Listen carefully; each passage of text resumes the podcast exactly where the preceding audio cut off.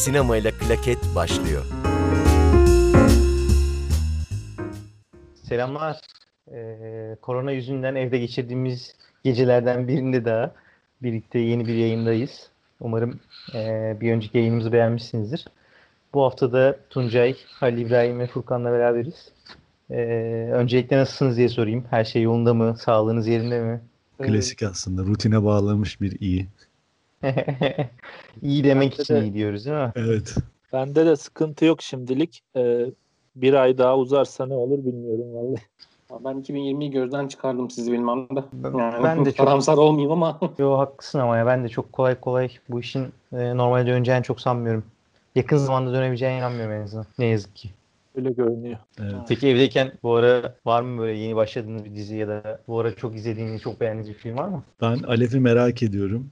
Hala başlamadım. Bugün hatta bu yayından önce de yaklaşık 3-4 saat önce Emin Alper'in Sinematek Instagram sayfasında canlı yayına katılmıştı. Dizi üzerine bir şeyler söylüyordu. Yarısını falan dinledim hani genel. Ama bu Ben- Instagram canlı yayınları da garip oldu ya. Ünlüler, yönetmenler falan. Ee, Evet, evet. Şey konserleri falan duydum da yönetmenlerle bir canlı yayın duymadım. Birkaç e, hatta şeyler var şimdi başka sinema e, artık Blue TV ile böyle bir anlaşmaya girdikten sonra geçen hafta konuştuğumuz konuydu. E, artık hani filmler gösterildikten sonra da Instagram'dan canlı yayınla soru cevap yapıyorlar. Hmm. Seyircilerden de soru alıyorlar. Öyle bir e, hale dönüştü. Ama hani katılımcı sayısı çok az görünüyor hani genelde onu dikkat ettim hani 100 civarında hani dijitalde gerçekleşen bir söyleşi için 100 bence çok az bir rakam. Herkesin katılabileceği bir ortam için Evet. azmış.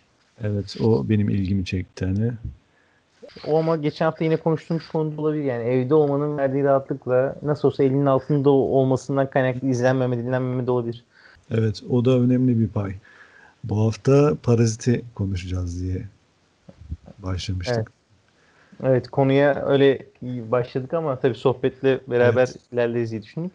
Ee, tabii parazitle ilgili konuşacak çok şey vardı ve çok şey de konuşuldu bir yandan. Ee, çünkü e, hem konusuyla değişik bir film hem e, Oscar alması işte e, Uzak Doğu filmi Amerika'ya vurduğu damga onlar da önemli etkenler. Avrupa sinemasında da özellikle çok damgasını vurdu. İşte Cannes'da falan en iyi Doğru. filmi. Doğru. Ve üzerine konuşulacak çok fazla alt metni var. Dolayısıyla konuş konuş bitmeyecek bir film aslında. Ee, sen yönetmeni de e, bayağı takip ediyordun galiba. Ben evet hızlıca bir filmografisini özetlemeye çalışayım. Hı hı. İlk filmi 2000 yılında Barking Dogs Never Bite. Ee, Türkiye'de gösterime girmedi sanırım. O yüzden Türkçe vizyon ismini bilmiyorum.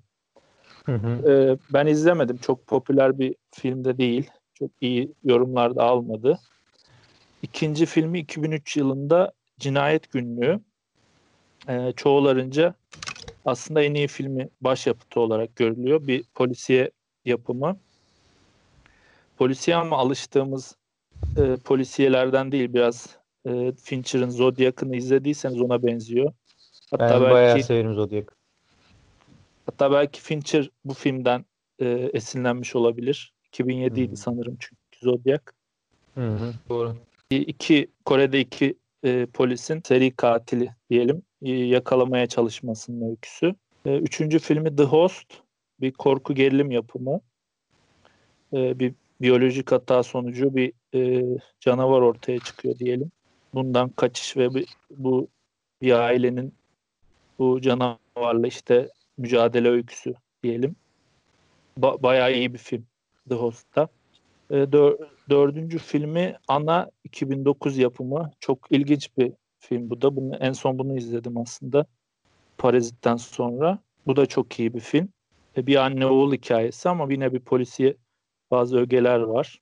En popüler filmi hepimizin bildiği Snowpiercer'dı. Parazit'ten önce tabii. Beşinci filmi oluyor sanırım. 2013 yapımı. Okşa bir önceki filmi Parazit'ten. Ben bunu izlemedim. Netflix yapımı. Bu arada e, geçen bölümde Okşa ile ilgili bir konu dönmüştü. Kan, Cannes'daki tartışma hakkında. Sanırım film Cannes'da gösterilmiş ama jüriden bazı tepkiler almış. Almodovar'dı jüri başkanı sanırım 2017'de. Hı hı. Yani biz bu filme ödül vermeyiz. Hatta izlememiş de olabilirler bas, e, gösterimde. Onu bilmiyorum. Çok tartışılan bir filmdi yine. Sebep olarak neyi gösteriyordu peki biz bu filmi ödül vermeyiz derken? Netflix yapımı olduğu için Ha, sanırım anladım. ilk ilk olarak e, televizyonda e, pardon sinemalarda gösterilmedi diye biliyorum. Hmm, Ama ilk gösterim de aslında Cannes'da yapılmış olmalı. Evet anladım. Çok emin değilim bu konuda. Geçen hafta aslında Netflix'in damgasını konuşurken evet bahsetmiştik Okya filmi, Okşa filminden. Ya genel olarak özetlemek gerekirse Bong Joon-ho e, türler türler arası oynamayı seven bir yönetmen. Korku, gerilim, polisiye e, tarzı filmler yaptı. E, bu son film Parazit'i de uzun uzun konuşuruz. E, yine türler arasında e, geçiş yapan bir film. Bu arada e, Şubat'ta iz- Oscar aldı film. Bana geçen sene gibi geliyor baya. Mart, Evet, Mart Nisan öyle bir geçti ki üstünden bir yıl geçmiş gibi değil mi? Gerçekten öyle ya. Dolu dolu geçti o hikaye gerçekten. Yani gündem zaten hiç bitmiyor. Ee, bir de uzun yaşıyoruz muhtemelen o saatler artık evde de daha fazla vakit geçirerek. O yüzden gerçekten uzun geçti. Çok uzak bir tarih gibi geliyor yani Parazit'in Evet, Oscar evet. alması.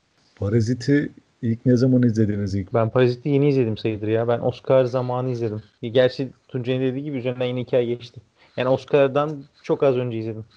Çünkü benim yoğun geçti yıl sonu baya. Ben Oscar'dan sonra e, ikinci kez vizyona girdi e, bazı sinema salonlarında. O zaman izledim gidip. Ben geçen sene Eylül veya Ekim gibi izledim. Zaten Mayıs'ta Cannes'da ödül aldı. Peki bir şey soracağım. Film üzerine zaten uzun uzun konuşuruz. Sitede de hem Tuncay'ın hem Akın'ın yazıları var. Belki onlara da gönderme yaparız ama merak ediyorum. Yani belki alakasız bir şey olacak ama e, filmdeki herhangi bir karakterle yakınlık hissettiniz mi? Açıkçası ben pek e, o şekilde bir yakınlık hissettiğim bir karakter olmadı hani bu film üzerinde çünkü kendim onlarla bağdaştırabileceğim pek bir ortak noktam yoktu. Hani, Ben e, aynısını düşünüyorum da oradan bir yere gelecektim aslında. O yüzden sordum. Yani filmde böyle hiçbir karaktere de böyle, e, kendinizi yakın hissetmiyorsunuz. Kendinizi onun yerine, onların yerine koymuyorsunuz. Ama ona rağmen filmdeki her karakter de böyle kendisinin hikayesine bağlıyor. Değişik, o açıdan değişik geldi bana. Bazı noktalarında eleştirelim isterim ben film. Hani film güzel bir film ben bunu yatsımam kesinlikle ama e, bazı noktaları da mesela bana şey geliyor. Daha böyle e, sınıfının altında duran şeyleri de var filmin içerisinde. Filmin başındaki e, o işte sosyoekonomik olarak düşük seviyedeki e, aileye e, bir arkadaşı geliyor işte oradaki çocuğun bir Hı hı. taş hediye ediyor. Daha sonra işte e, yakın bir süre içerisinde tekrar geri geleceğini söylüyor. E, hı. Ailenin de oraya e, hani filmin isminden de atıfta bulunarak işte parazit gibi yerleşmesi bu çocuk belli bir zaman sonra gelecek deyip de oraya gitme konusunda, oraya yerleşme konusunda bir şüpheye neden düşmüyor? Neden bunu düşünmüyorlar mesela? Bu bende bir boşlukta Ama- kalmıştı. Her şeyi aslında bir şekilde punduna getiriyor. Bence onunla da ilgili planları mutlaka vardı. E, biraz öyle biraz da e, şey galiba yanlış hatırlamıyorsam o çocuğun gidiş süresi aslında bizim şu an hatırladığımızdan daha uzun bir süre. Tabii tabii çok kısa bir süreliğine gitmiyor tabii. Evet yani bir eğitim amaçlı bir gidiş var Evet. hatta yanlış hatırlamıyorsam. Yani e, hani şu da olabilir hani e, bir yorum olarak zaten kaybedecek hiçbir şeyleri olmadığı için e, Bu da var tabii. evet. Ama hani bu konuşma mesela hiç şeyde geçmemişti. Hani filmde hiç bu o çocuk gidiyor ve bir daha hiç e, o çocuğa dair hiçbir şey duymuyoruz mesela. O benim e, soru işareti olarak kafamda kalmıştı. Ee, Ben de benzer bir şey düşünüyorum ama yine söylediğim şey cevabımdı benim. Yani nasıl olsa yerleştiler ve öyle planlarla yerleştiler ki o çocuğu da bir şekilde ekarte edecekler gibi düşündüm. Ekarte en kötü zaten çocuk e, kızla ilişkiye girdikten sonra oradan yürürler diye düşündüm yani. Evde kalmaya devam etmeseler bile. Yani şey de as- olabilir e, bu arada hani e, senaryo oraya kadar gelmiyor aslında. evet. Yani hani çocuk gidiyor e, gidişine iki yıl varsa biz zaten e, ikinci ayında e, film bitiyor yani hani e, film ya burada onu çok dert etmemiş olabilirlerdi belki de bilemiyorum. Evet. Ee, Mesela şeye ne diyorsunuz? O da üzerine çok fazla yorum yapılmıştı. Oradaki taş sizce e, neyi temsil ediyordu? aslında o taş aslında çok değerli bir taş değil. Hatta e, gereksiz bir hediye gibi görüyor aslında evin olduğu. Ve ve onu ona verdiği için bir kızgınlık diyor. Yani getirdiğin şey bu taş ve aslında çok değersiz bir şey gibi. Onu öyle algılıyor ve onu zenginliğin, o çocuğun e, zenginliğiyle onlarla alay etmesiyle bağdaştırıyor. Dolayısıyla onda o taşla beraber hep bir kin alma. Yani diğer karakterin e, yanına giderken de e, öldürmek için yanına giderken de o taşı almasının sebebi de o. O taş ona bir kin e, duygusu veriyor aslında. Ben böyle hissettim filmi izlerken.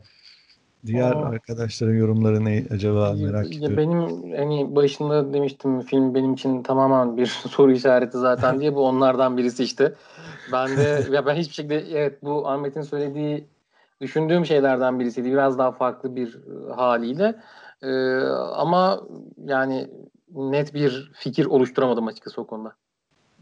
Ee, sanırım şans olsun, uğur getirsin diye bir hediye olarak veriyordu. Evet evet öyle bir şey söylüyordu. Çocuğun bu- evet ilk tepkisi de amma moto- metaforik gibi bir şey söylüyordu. Şimdi taş filmin içinde zaten bir metafor ama yönetmen kendi metaforuyla biraz alay ediyor. Şimdi ilk başta şans getiriyor aileye. Zenginlerin evine yerleşiyorlar. Hı hı. Ama sonrasında daha büyük felakete yol açıyor. Ya şöyle bir şey var orada. Ee, hani Ahmet'in dediğine bir atıfta bulunacağım.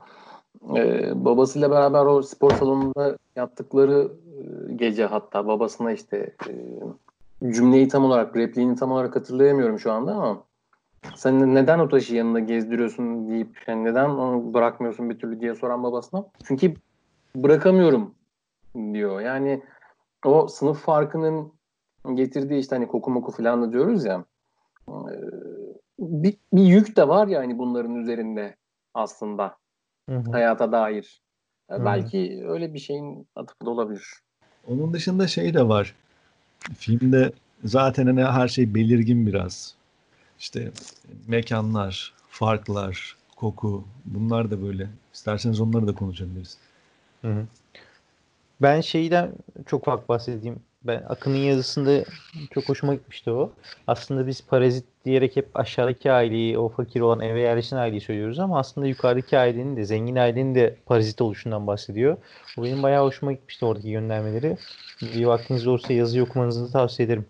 Filmin adında paraziti biz hep aileye e, işte gönderme yaparak parazit diyoruz ama e, ben şunu da düşünmeden edemedim. Aslında asıl parazit yani o aile de değil. Netice itibariyle baktığınız zaman o ailedeki herkesin aslında artık bir işi oluyor. Ve e, öyle ya da böyle evet yalan yanlış belki birçoğu ama hani işte o e, kızın özellikle de işte resim öğretmeni olması falan filan hani bir şeyleri kafadan atıp e, anneyi bunalımlara sokması filan. E, ama baktığınız zaman hepsinin aslında bir işi oluyor. Asıl parazit aslında aşağıda kalan adam değil mi? Aslında iki, iki ailede. Hatta şu an yine Akın'ın yazısına gönderme yapıyorum. Üç ailede parazit Üç aslında. aile birden. Evet. Biraz kapitalizm üzerinden okuma da yapılıyor ya, yani parazitik yaşama biçimi diyelim kapitalizme eşit ve her aile birbirine muhtaç aslında. Hepimiz birbirimize muhtaçız. Biraz sanki oraya getirmiş. Üç aile de pa- parazit birinin birbirinin. Bir de Evet. o Güzel bir yani tüm aile iş bulmuş olsa bile zaten aslında bu da parazitliğin bir şeyi yani üstteki o zengin aile olmadan yaşayamaz durumdayken e, işlerini bulup hepsi o ailenin üzerinden yaşar hale geliyorlar aslında parazite göndermede biraz o ya onlarsız Evet, yaşayamaz Zengin ailede durumdalar. aynı şekilde Aynen hizmetçiler, öyle. öğretmenler olamadan yaşayamıyor. Özel eğitim. Evet. teknik olarak da büyük bir başarısı var. Ben mesela bu sel sahnesini bayağı bir hayranlıkla izlemiştim. Bayağı bir başarılıydı. Ben de en çok sevdiğim sahne sel sahnesiydi. Gerçekten büyük prodüksiyon. Hani Mesela burada da önemli bir nokta var. Ee, zengin aile için yağmur bir romantik bir eylem. Büyük camların arkasında işte battaniyelerine sarılarak yağmurun yağışını seyrediyorlar. Fakat diğer aile panik içerisinde e, evlerine koşarak işte sel tehlikesine karşı bir önlem almaya çalışıyor. Burada da güzel bir durum var aslında. zenginlerin evindeki alt üst e, sınıfı diyelim. Sonuçta e, Bodrum'da yaşayan bir aile var. Aynı şekilde e, Furkan'ın dediği gibi e, yağmurun yağışıyla çok yüksek bir e, semtte, mahallede oturan zengin aileyle çok aşağıda bir yerde oturan fakir ailenin farkını da görüyoruz yani. Sürekli bu ikilikten ilerliyor zaten. Hatta evlerin işte e, cam boyutları işte pencere boyutları bile buna dair bir şey Hmm. örnek işte birisi yer altından küçük bir tepe e, camla hayatı dışarıyı görüyor. Hatta birileri evlerinin önüne işiyor. Tuvaletini Hmm. yapıyor. Sarhoşlar kusuyor falan. Bu yer altında yaşamayla ilgili benim de en sevdiğim filmdeki genel olarak en sevdiğim sahnelerden bir tanesi de şeydi. Ee, bu sığınağa girdikten sonra sen burada nasıl yaşıyorsun diye soruyor ya baba. Öbürü de işte yer altında ben burayı evim gibi görüyorum artık diyor. Aslında ikisi de yer altında yaşıyorlar. Ee, ama diğeri sadece penceresiz, camsız bir yer altında burada nasıl yaşıyorsun diyorken kendisinin de aslında ona çok farklı olduğunu e, algılayamıyor o an için. Evet. Evet sadece güzel. pencere var. Evet evet. Evet gerçekten öyle. Yani tamam diğeri bir de özgür bir hayat yaşıyor nispeten. Ama e, oradaki gönderme ben benim çok hoşuma gitmişti. Sen burada nasıl yaşıyorsun der, derken ki o şaşırması ama aslında kendisinin de yer altında yaşıyor olmasını fark etmemesi benim hoşuma giden bir sahneydi. Temel olarak üçe bölebiliriz filmi. Başta konuşurken filmografisini e, Bong'un filmografisini konuşurken türler arasında gezindiğini söylemiştim. Farklı türler. İlk yarım saat diyelim bir komedi gibi başlıyor. E, zeki planlarla zengin ailenin evine yerleşiyorlar. İkinci bölümde 50 dakikalık bir e, sekans var. E, ortasında aşağıda dediğiniz yer altındaki aile ortaya çıkıyor. Ben size daha da ince bir soru sorayım. Biz e, bir arkadaşla iki kere falan izledik bu filmi hatta. E, ve şey yani çocuk filmin sonunda eline dürbünüyle gidip evi gözlüyor ya. Bir beklentiyle mi yapıyor bunu sizce? Yoksa sadece eve bakmış olmak için mi bakıyor? E, o evde yaşama e, onun hoşuna giden bir şeydi o eylem. Bence hala o evde yaşama isteğiyle bakıyordu. O zenginlik, o evde yaşama fikri, oranın oraya karşı aidiyet hissetme bence Ya, çocuğun aslında Evet, soru biraz şu, soru şu aslında daha da netleştireyim. E, babasının orada olduğuyla ilgili bir beklentisi var mıydı ya da ben hiç öyle düşünmüyorum. Yok da hayır. Öldüğünü düşünüyor büyük ihtimalle. Evet. Fakat sonra işte oradaki lambanın e, yanıp sönmesinden o Morse alfabesiyle bir şey yapıyor e, Evet. çocuk. Sonra babası olduğunu anlıyor falan. Hatta sonra işte bir hayal kuruyor. Orayı satın aldığını falan düşünüyor ama aslında öyle değilmiş. Bence burada yönetmenin de güzel bir kurnazlığı var. Hani bunu yaparak hem bir işte mainstream sinemaya bir e, giriş yapar gibi finalle bitirmek isterken tekrar bir ters köşe yaparak hani aslında her şeyin onun bir hayal olduğunu böyle küçük bir sekansta göstererek bırakıyor. Bu arada Tuncay Güzel aslında tam analiz ediyordu orayı. Yarım kaldı. Ben onu merak ediyorum. E, ikinci kısım gerilim herhalde soluksuz izlemişizdir. İki, alttaki iki ailenin birbiriyle çatışması. E, dediğin Furkan dediğin gibi burası mainstream kısımlar. Hani seyirci çoğunluğa oynayan, hey, herkesi heyecanlandıran. Sonra en son bölümde ise bir drama geçiş yapıyor. Şimdi fin, aslında iki finali var filmin. Siz e, yükseldiği kısımda bahçedeki e, cinayetler mi diyelim? Evet. Ben orasını sadece kusursuz bu, e, kusurlu buluyorum. Ondan önce bence kusursuz kusursuz bir şekilde işliyor buraya gelene kadar. Oradaki cinayet Buluyorsun. oradaki cinayet sanki e, bir kere plansız yapılıyor. Hani Aşırı koku- aşırı geliyor o açıdan mı? Evet evet. E, Çünkü çok planlı gittiler. E, Bu koku olayını da dediğiniz gibi çok konuşuldu. Aslında öncesinde beslemeye çalışıyor. Koku rahatsız ediyor sürekli. Kokuları, fakir ailenin kokuları, zenginleri. Ve e, o cinayet sahnesinde hatırladığım kadarıyla e, anahtarı alamıyor muydu zengin ailenin babası? Birisi yere düşüyordu. Hı. Anahtarı istiyor. Adam anahtarı atıyor. Anahtar yere düşüyor. Daha sonra e, o alt katta yatan adamla şeyin kavgası esnasında anahtarın üzerine düşüyorlar. Yani Ve- hatta sırtında bir bıçak ya da şiş gibi bir şeyle. uzaklaşıyordu galiba zengin olan baba. Ondan sonra da bizim e, esas ailemizin babası cinayeti işliyor. Evet. tek hani gerçekçi görünmeyen kısım buydu. O yüzden beğenmedim burayı. Son zamanlarda bilmiyorum bana katılır mısınız ama izlediğimiz ve bu kadar çok duyguyu hani komedi, gerilim, dram vesaire yani bunların hepsini birden belki de bu kadar çok yaşatan ve hissettiren herhalde tek film ilk film ya da yani. Zaten e, tür olarak da kara komedi ve gerilim olarak geçiyor. Ben yönetmenin tarzına bağlıyorum onu. Hı hı.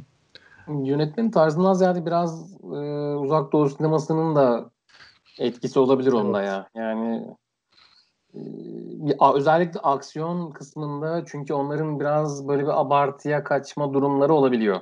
Doğru. Filmin örneğin ilk baştaki gidişatı açıkçası ben izlerken ilk e, yarım saatinde falan işte her ailenin o eve giriyor olması bir şekilde hayatlarını o şekilde devam ettiriyor olması bana çok böyle şey hatırlattı. İşte eski Yeşilçam filmlerinde de bu tarz böyle benzer olay örgüleri yaşanıyordu.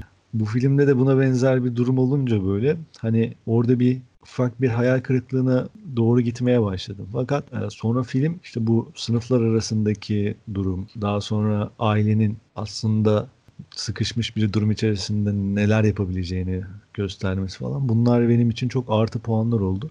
Yani oradaki olay dizisi iyi olmuş. Evet yani hani o konuda galiba hem fikiriz ama e, ya mesela ben biraz daha farklı olmasını beklerdim. Evet. Bugün bu arada konuşmanın başında bahsettiğimiz e, konulara paralel olarak da bir şey söyleyeceğim. Parazite de bir şekilde bağlayabiliriz bunu. Emin Alper söyleşisinde şöyle bir şeyde bulunmuştu, yorumda bulunmuştu Emin Alper. Yani bu sene Cannes Film Festivali'nin olmaması bir açıdan belki sinemayı daha da özgürleştirebilir. E, çünkü her ülkenin e, dağıtımcıları, distribütörleri bir festival filtresine tabi tutup filmlerini ülkelerinde gösterime, vizyona sokuyorlar. Fakat bu sene bu festivallerin olmaması artık distribütörlerin kendi kişisel zevklerine göre hareket etmesini sağlayacak ve belki de daha iyi, daha özgün, daha farklı yapımlar izleyebileceğiz tarzında bir yorumda bulunmuştu. Hani Parazit iyi bir film. Festival filtresiyle ulaşan bir film işte. Evet, evet. Bence o apayrı bir gündem maddesi. Çünkü oradan bizim ülkemizdeki festival vitrinlerine girmeye başlarsak zaten yandık. Onu başka zaman e, konu yapalım. Evet. Son olarak şunu söyleyebilirim. Parazit e, iyi bir pazarlama başarısı aslında. Oscar Akademi Ödülleri de sonuçta e, hangi film ne kadar iyi pazarlanırsa o alıyor gibi. Yani Furkan'ın eleştirilerine katılmakla birlikte artık sosyal medyanın da bir gücü var e, bu ödül törenlerinde. Onun gazıyla da yükseldi biraz. Ben Kore sineması açısından büyük başarı olarak görüyorum. Çok da evet bir iki sene sonra bakacağız nerede olduğuna filmin. Evet doğru. Asıl da yerinde zaten o zaman daha iyi göreceğiz. Peki bence yine güzel bir yayın oldu. Ee, umarım dinleyenler de keyif alır. Ee, Furkan, Tuncay, Halil İbrahim ve ben Ahmet'le beraber e, parazitlik konuşmuş olduk diyelim. Bir sonraki yayına da bekleriz. Sağlıcakla, sağlıkla kalın diyelim. Fikri Sinema ile Klaket sona erdi.